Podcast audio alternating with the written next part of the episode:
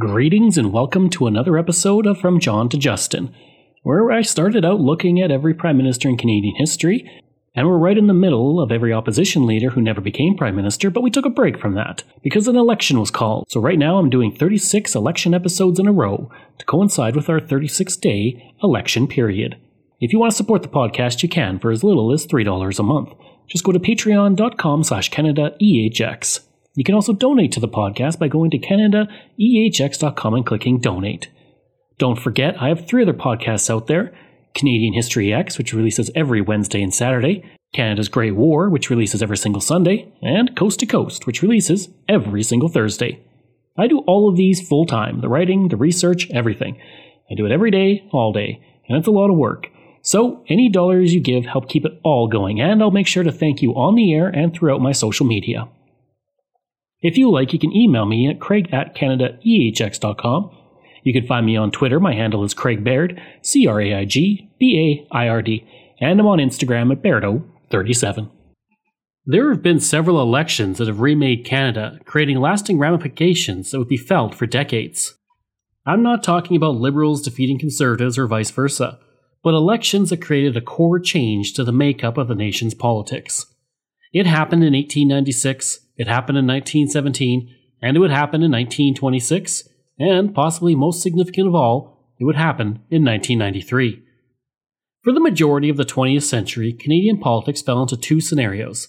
Either the Liberals ruled with the Conservatives in opposition, or the Conservatives ruled with the Liberals in opposition. There were other parties, but they typically had little power except in a minority government. Since 1984, Canada had been led by two majority governments under the Progressive Conservatives and Prime Minister Brian Mulroney. The government of Mulroney was based on a coalition of socially conservative populists in Western Canada, fiscal conservatives in the Maritimes and Ontario, and Quebec nationalists. This same coalition would aid Mulroney in his re election in 1988, but after the election, everything began to collapse. Unemployment rose heavily, the economy was hit hard by a recession, and the deficit grew from 34.5 billion in 1984 to 40 billion in 1993.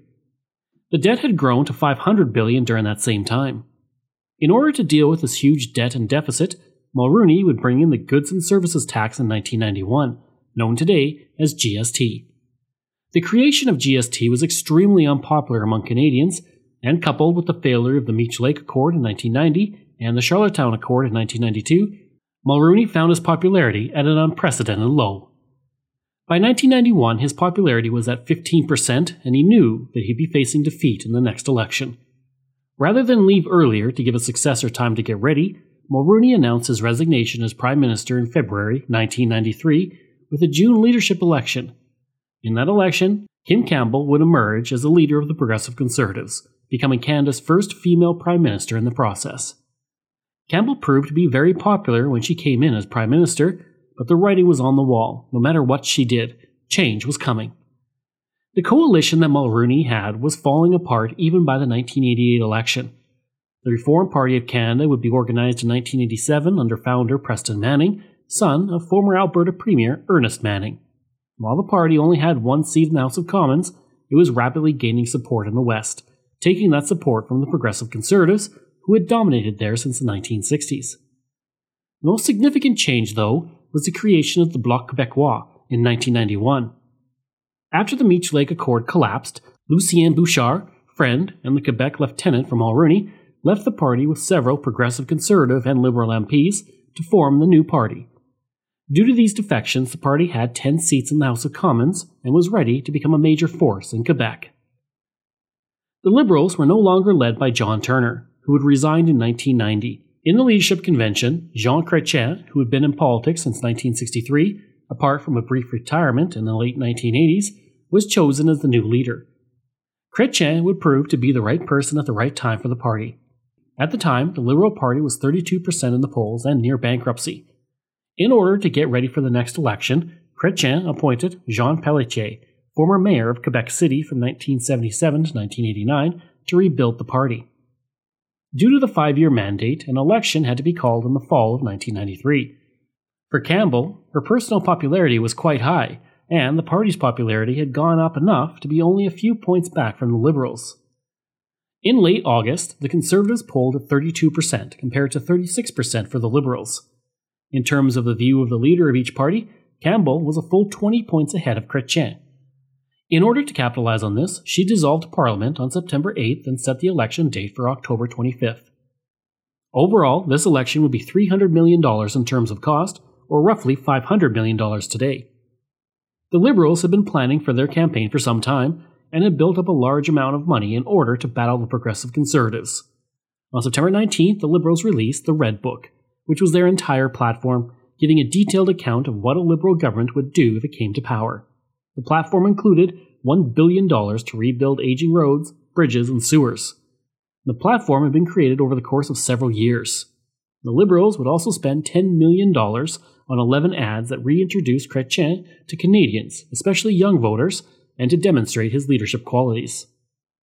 Campbell would attack the platform, stating, quote, I think Canadians are looking for a government that is better, not bigger. End quote. Days after the Red Book was released, the Progressive Conservatives released the taxpayers' agenda. By the second week of the election, polls showed that a minority government was likely, with the Conservatives now at 36% and the Liberals at 33%, and the Reform Party at 11%. When asked why he was running, Chrétien would state, quote, there are not enough people in Canada, in my judgment, who try to keep Canada as a whole rather than thinking of Canada as only a grouping of different regions. I want to employ these concepts. The Bloc Québécois would campaign on the promise of representing the interests of Quebec at the federal level, only running candidates in Quebec while endorsing Quebec sovereignty. In the West and Ontario, the Reform Party had built up a grassroots network and campaigned on creating a democratically elected and regionally equal Senate as well as an appeal for smaller government, lower taxes, support of free trade, opposition to the GST, and other social conservative policies that would be popular in portions of Western Canada. At the time, the Reform Party had little in the way of money or resources, and this would result in party members flying economy, staying in inexpensive hotels, and relying on pre packaged lunches. This actually had the effect of gaining them support among many money conscious conservatives. Manning would attack the Conservatives heavily, hoping to bring their voters over to his party. At one point on the campaign trail, he would state, quote, If you have a weatherman who predicts sunny skies tomorrow for nine years in a row, and all that ever came is rain, hail, sleet, and snow, would you not be considering replacing him? End quote. The Progressive Conservatives would have current Toronto Mayor John Tory as its campaign manager. The campaign was the best funded of all the parties, but that did not save it from several problems internally.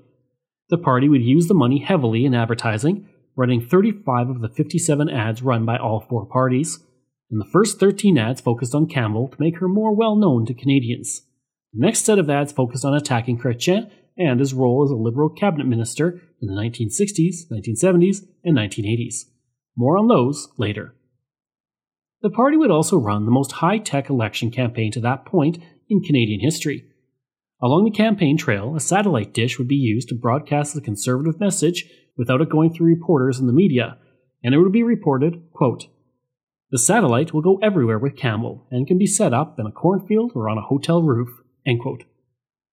One progressive conservative strategist would add, quote, It will make sure the campaign is not remote from the pulse of the nation, that she is relating to people everywhere. Asked why she was running, Campbell answered, quote, I'm running because I have a very clear sense of where I think we need to go as a country. I believe I lead the only party that has a realistic approach to meeting the challenges of the 1990s. One issue was that the party did not get literature distributed to the local campaigns, forcing candidates to print their own material, which then caused an issue of a non unified message from the party. One of the first problems arose right at the start of the campaign for the Conservatives as well. When asked about unemployment, Campbell said that it would take years to bring unemployment down, likely by the turn of the century. In reality, she was right. It would be a long process, but that frank honesty was not something voters liked on the campaign trail. Realistically, how long do you think they'll have to wait before the unemployment rate is below 10%?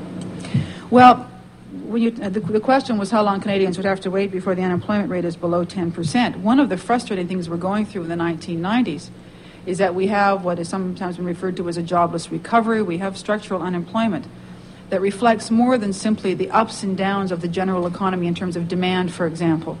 and reflects the fact that the economy itself is changing in its nature and that our labor force and our way of doing businesses has not business has not kept pace with that. So at the meeting of the G7 countries, for example, I mean, we shared our experiences of the industrialized countries facing this challenge of trying to move uh, the labor force into conjunction with new economic circumstances. So I think realistically, all developed industrialized countries are expecting uh, what I would consider to be an unacceptable level of unemployment for the next two, three, or four years. But what we can do as a country, and Canada, you know, we're a very huge country. We have some disadvantages in the sense of being a small population spread over a huge country. But in other ways, we have the capacity to respond to these new challenges. We have a parliamentary system of government that is able to act with real uh, firmness and direction. I think of the American president, and he has all of the, the prestige and, and power of the presidency, but he doesn't have the ability to deliver his policies in Congress. It's very frustrating for him. We're a small enough country where we're able to articulate a sense of national vision, uh, where we can work together, where the levels of government that, that share responsibility for areas of jurisdiction can work cooperatively together. And I think that if we tap the resources that we have in this country of talent, of standard of living, of possibility of, of, of, of, education and all the things that, that are important for, for, uh, for success. And, you, and tap that as well as our capacity to govern with real effect when we use the political instruments uh, well, then I think that we can adjust to the changing world economy in a way that will get that unemployment rate down. And I would like to see, certainly, uh, you know, by the turn of the century, a country where unemployment is way down, you know, and, uh, and where uh, we're paying down our national debt, and there's a whole new vision of the future opening up for Canadians. But it requires us to use the resources that we have. And the first thing that we have to do is recognize what extraordinary resources we have as a country to respond to the challenges that all other industrialized countries are facing. Liberals would go on this, criticizing Campbell for stating unemployment would remain high for the foreseeable future. Another issue came up when Campbell was answering reporter questions on the 16th day of the campaign. She would state, regarding social reforms, quote, I think that the election campaign is the worst possible time to have such dialogue on social programs. She then added, quote, Because I think it takes longer than 47 days to tackle an issue that's that serious. The issues are too complex to try to generate some kind of blueprint in the 47 days available in an election campaign. Unfortunately, only the first part of the quote was used by media outlets. It would then be used to portray her as arrogant, causing a 10% slide in the polls in only a week. Campbell would respond days later, quote, What the hell have I been doing? I've been talking about serious issues the whole time. That's what politics is about. I'm sorry to be so intense, but this is really important. End quote. The party would campaign on job creation, deficit reduction, and improving the quality of life among Canadians. The issue was that since 1984, when the party came to power, both unemployment and the deficit had risen heavily. The new Democratic Party was now led by a new person after the retirement of Ed Broadbent. Audrey McLaughlin came into the leadership role in 1989, becoming the first female leader of a political party with representation in the House of Commons of Canada. This created a unique situation in 1993 where two of the five major party leaders were women. The main issue of the campaign would be jobs, with 1.6 million Canadians out of work and thousands of others worried about losing their jobs. At the time, the unemployment rate was at 11.6%, down only 1% from its peak in 1982. By the time October rolled around, the Progressive Conservatives found themselves far behind the Liberals in the polls, and the realization was that they would not be re elected. When the debates began, there was no real moments that would become part of Canadian lore, shifting the election, as was seen in 1984 and 1988. In the French language debate, the party leaders essentially joined together to attack the Bloc Québécois with a few pointed remarks at each other. Manning, who could not speak French, gave an opening statement and closing statement, but said nothing else in between. In the English language debate, which again featured all five leaders, there was mostly small attacks at each other, with Campbell attacking Chrétien, Chrétien attacking Campbell, McLaughlin attacking Manning, Manning attacking Chrétien, and Bouchard attacking Campbell. They started by promising a change from last night's French debate. In my judgment, the leaders spent too long and too much time uh, attacking each other and not enough time attacking the problems that are of concern to you. More talk about the issues, less bickering.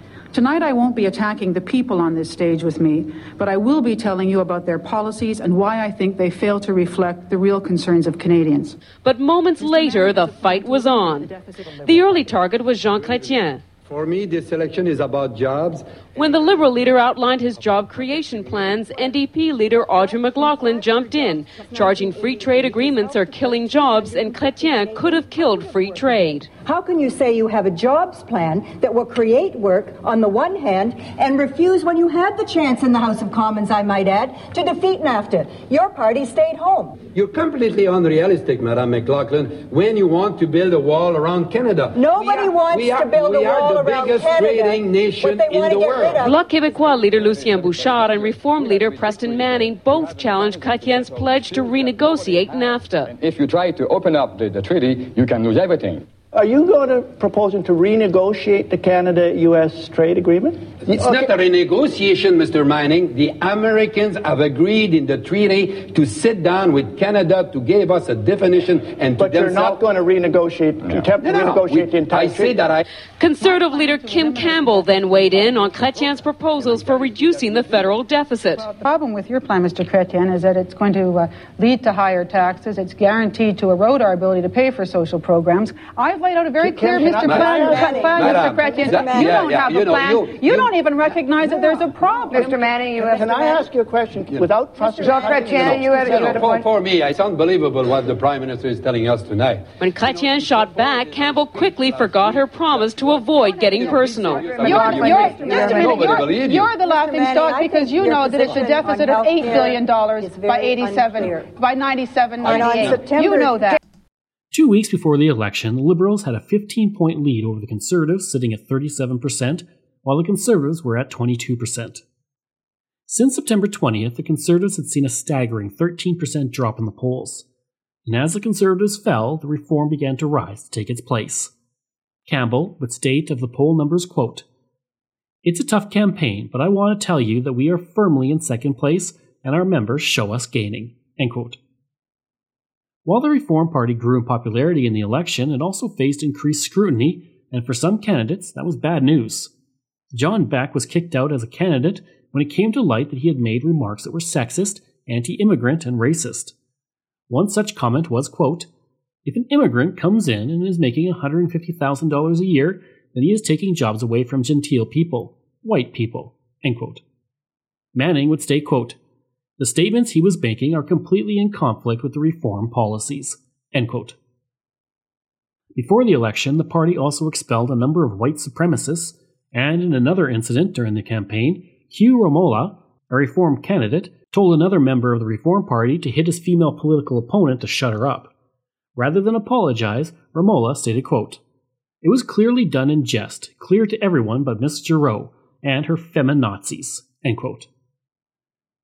In the hopes of preventing a Liberal majority, John Tory launched a series of attack ads against Chrétien. The most famous of these would become known as the Face ad, which today is seen as one of the worst, if not the worst, political ad in Canadian history. The ad featured images of Chrétien's face, which is partly deformed due to Bell's palsy, with the words, I would be very embarrassed if he became Prime Minister of Canada. The creators of the ad stated that it was meant to refer to the policies and ethics of Chrétien, but it was widely seen as attacking his appearance. The ad created a massive backlash across the board, including from many within the Progressive Conservative Party itself, and Campbell had the ad removed from the air within 24 hours. For Chrétien, it was a gift.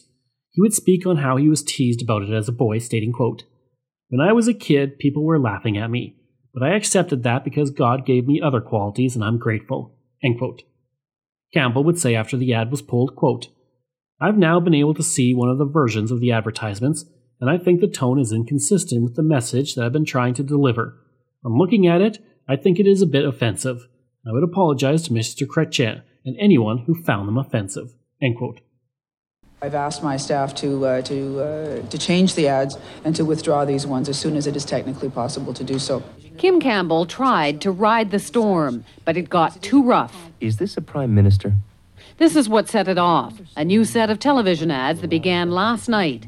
The script was aggressive, but the real weapon was the pictures, some very unflattering shots of Jean Chrétien. I personally would be very embarrassed if he were to become the Prime Minister of Canada. Think twice. This morning, Campbell said she hadn't seen the ads. That, uh, my understanding is that the pictures are very much like the picture on the cover of Maclean's magazine this week. But Chrétien had seen them. They tried to make fun of the way I look. God gave me a physical defect. And I've accepted that since I'm a kid. It wasn't just liberals who were offended, some conservatives were too. I would uh, characterize it as an act of desperation. I... In Fredericton, Tory MP Bud Bird disassociated himself from his party's ads. But if that is what we have to do to win an election, that's going far too far. It's Free for All Friday, which means we can talk about anything you want, but everybody seems to want to talk about the new conservative campaign ads. And in Toronto, radio hotline shows were swamped with angry callers. I thought it's one of the most insidious uses of pictures I've ever seen in my life. It was just pathetic. And this call from a woman who said she suffers from Bell's palsy, the same disease that Chrétien had as a child. For the uh, PCs to use us to try and gain ground, um, I'm now without a doubt not voting for them because I know what it's like to have a facial disfigurement and um, it's very embarrassing. Still, the Conservatives' campaign co chair continued to defend the ads, pointing to newspaper photos of Chrétien that he said were just as unflattering. No, I think the ads will stay on because uh, they have a point to make and they are not trying to make fun of anybody. Far from making fun of anybody, they're trying to ask a very serious question. But the storm continued to brew. Another sample from Vancouver this afternoon. That if I lived to be a hundred, I would never vote for a Tory again. I think this is utterly despicable to attack a person on a physical infirmity which none of us can help. And a few more Tory MPs were angry too.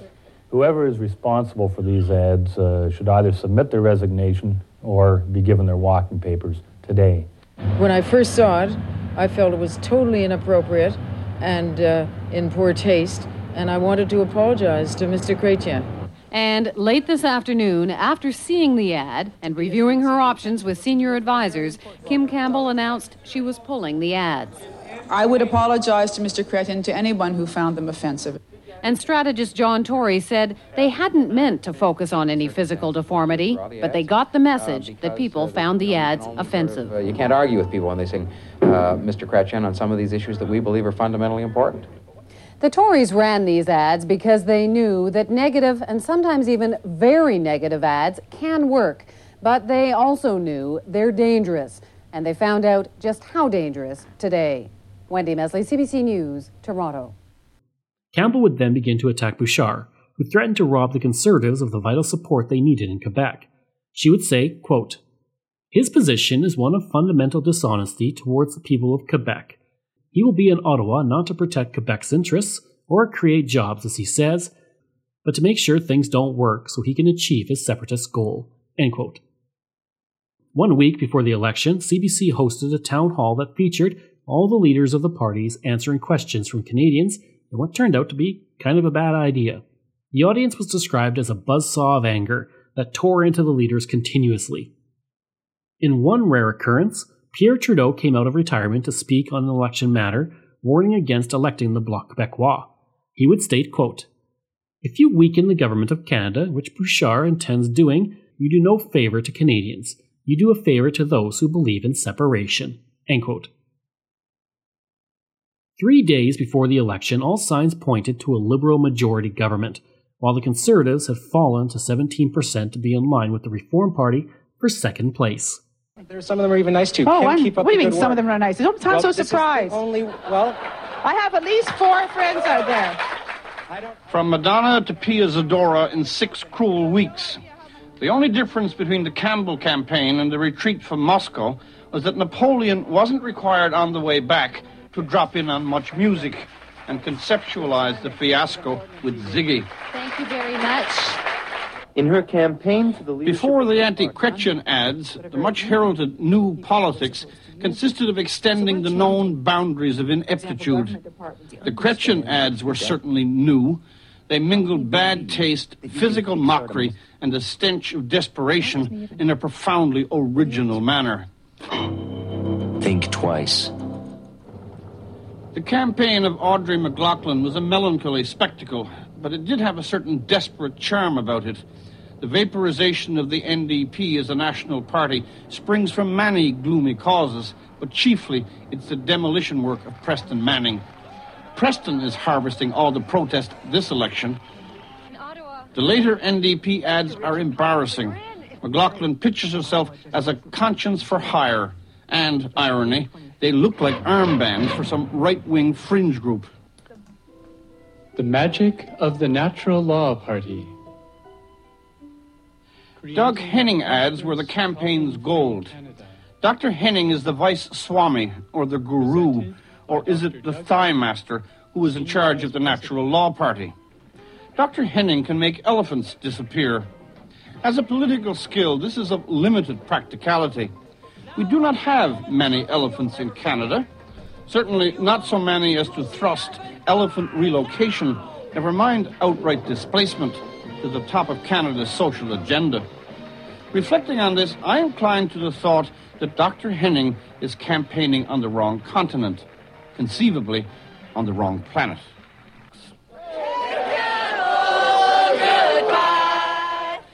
The Liberal campaign was less than wizardry and more than good luck. It's difficult to tell whom to credit more for Chrétien's remarkably smooth ride, his own strategists or the Edsel engineers of Kim Campbell.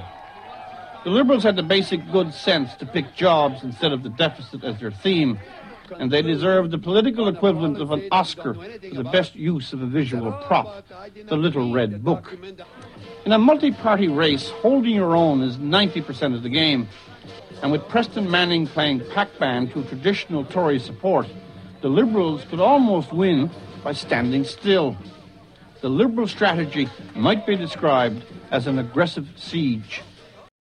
In the October 25, 1993 election, the Liberals would gain 96 seats to finish with 177, more than enough than was needed to create a majority government. This was the best showing for the Liberal Party since 1949, when it won 191 seats under Louis Saint Laurent. And the Liberals were also the only party to win seats in every province. One of the biggest surprises was that the Bloc Québécois gained 44 seats to finish with 54, becoming the official opposition of Canada.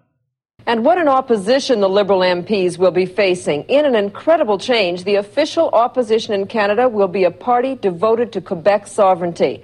And next to the Bloc Québécois, another regional bloc, the Reform Party, with all but one of its MPs elected in the West.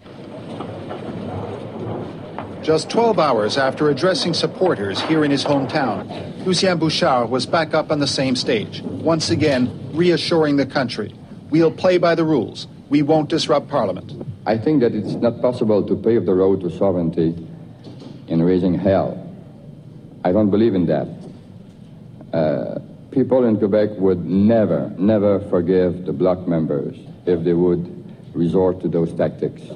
And he insists a Quebec sovereignist can do it, can represent the interests of all Canadians. Jobs, public spending, uh, cleanup, deficit control, all this is um, a common preoccupation of Quebecers and Canadians.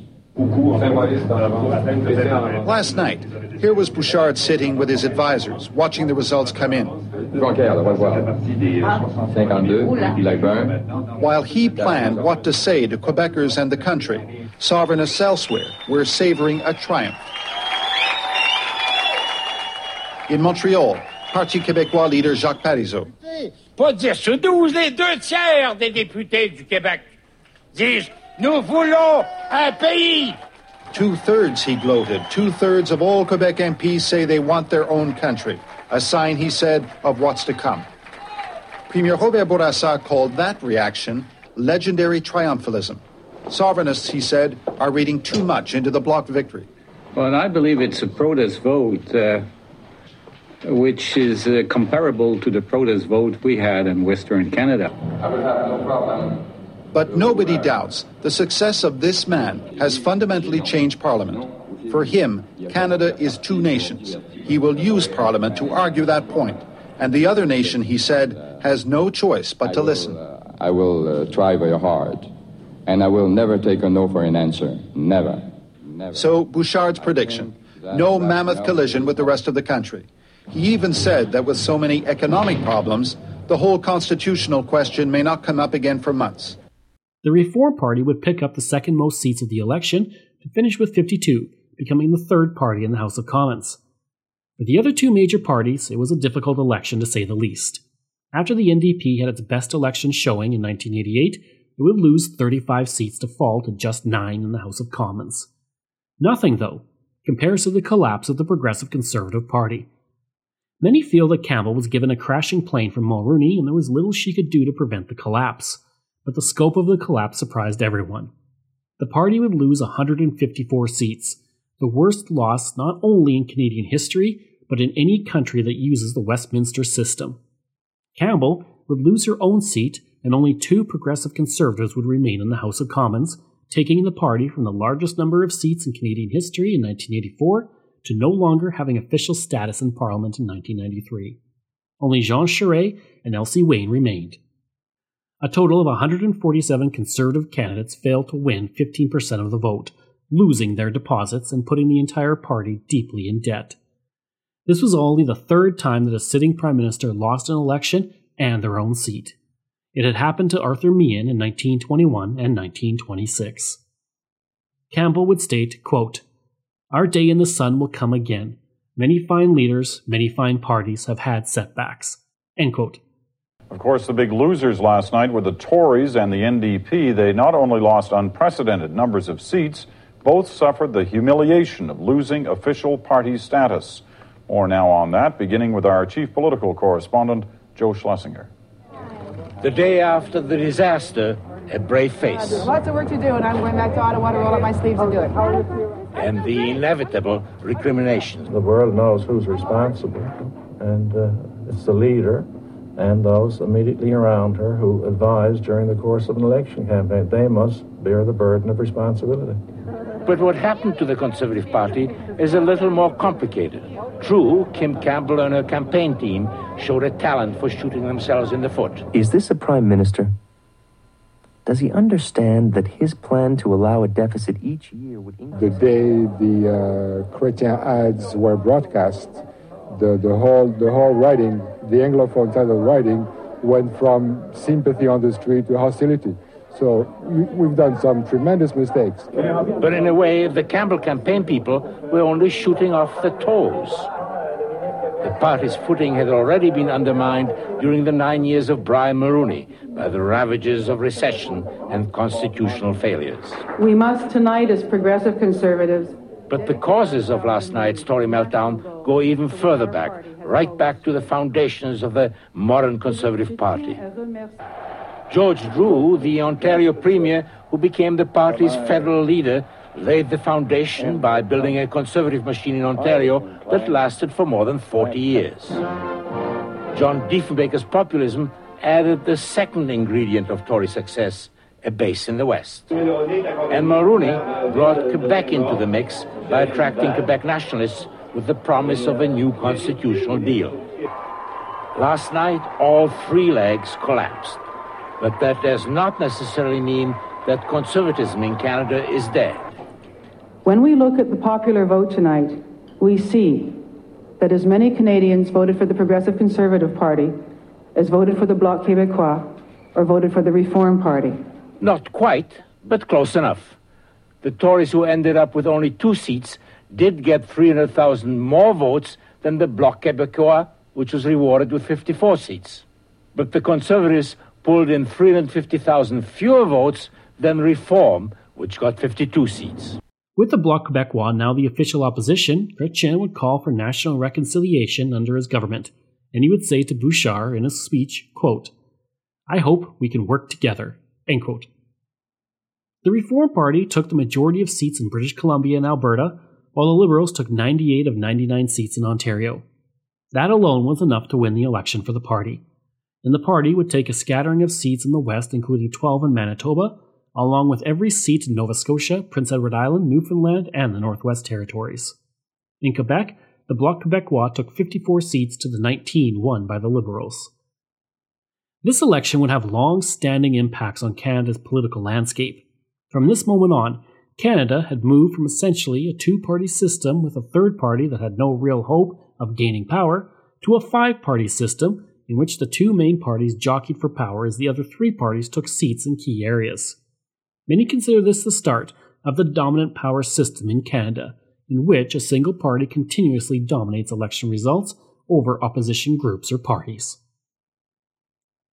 I hope you enjoyed that episode and my look at the 1993 election. Tomorrow we're looking at the 1997 election. If you like, you can email me at craig at canadaehx.com.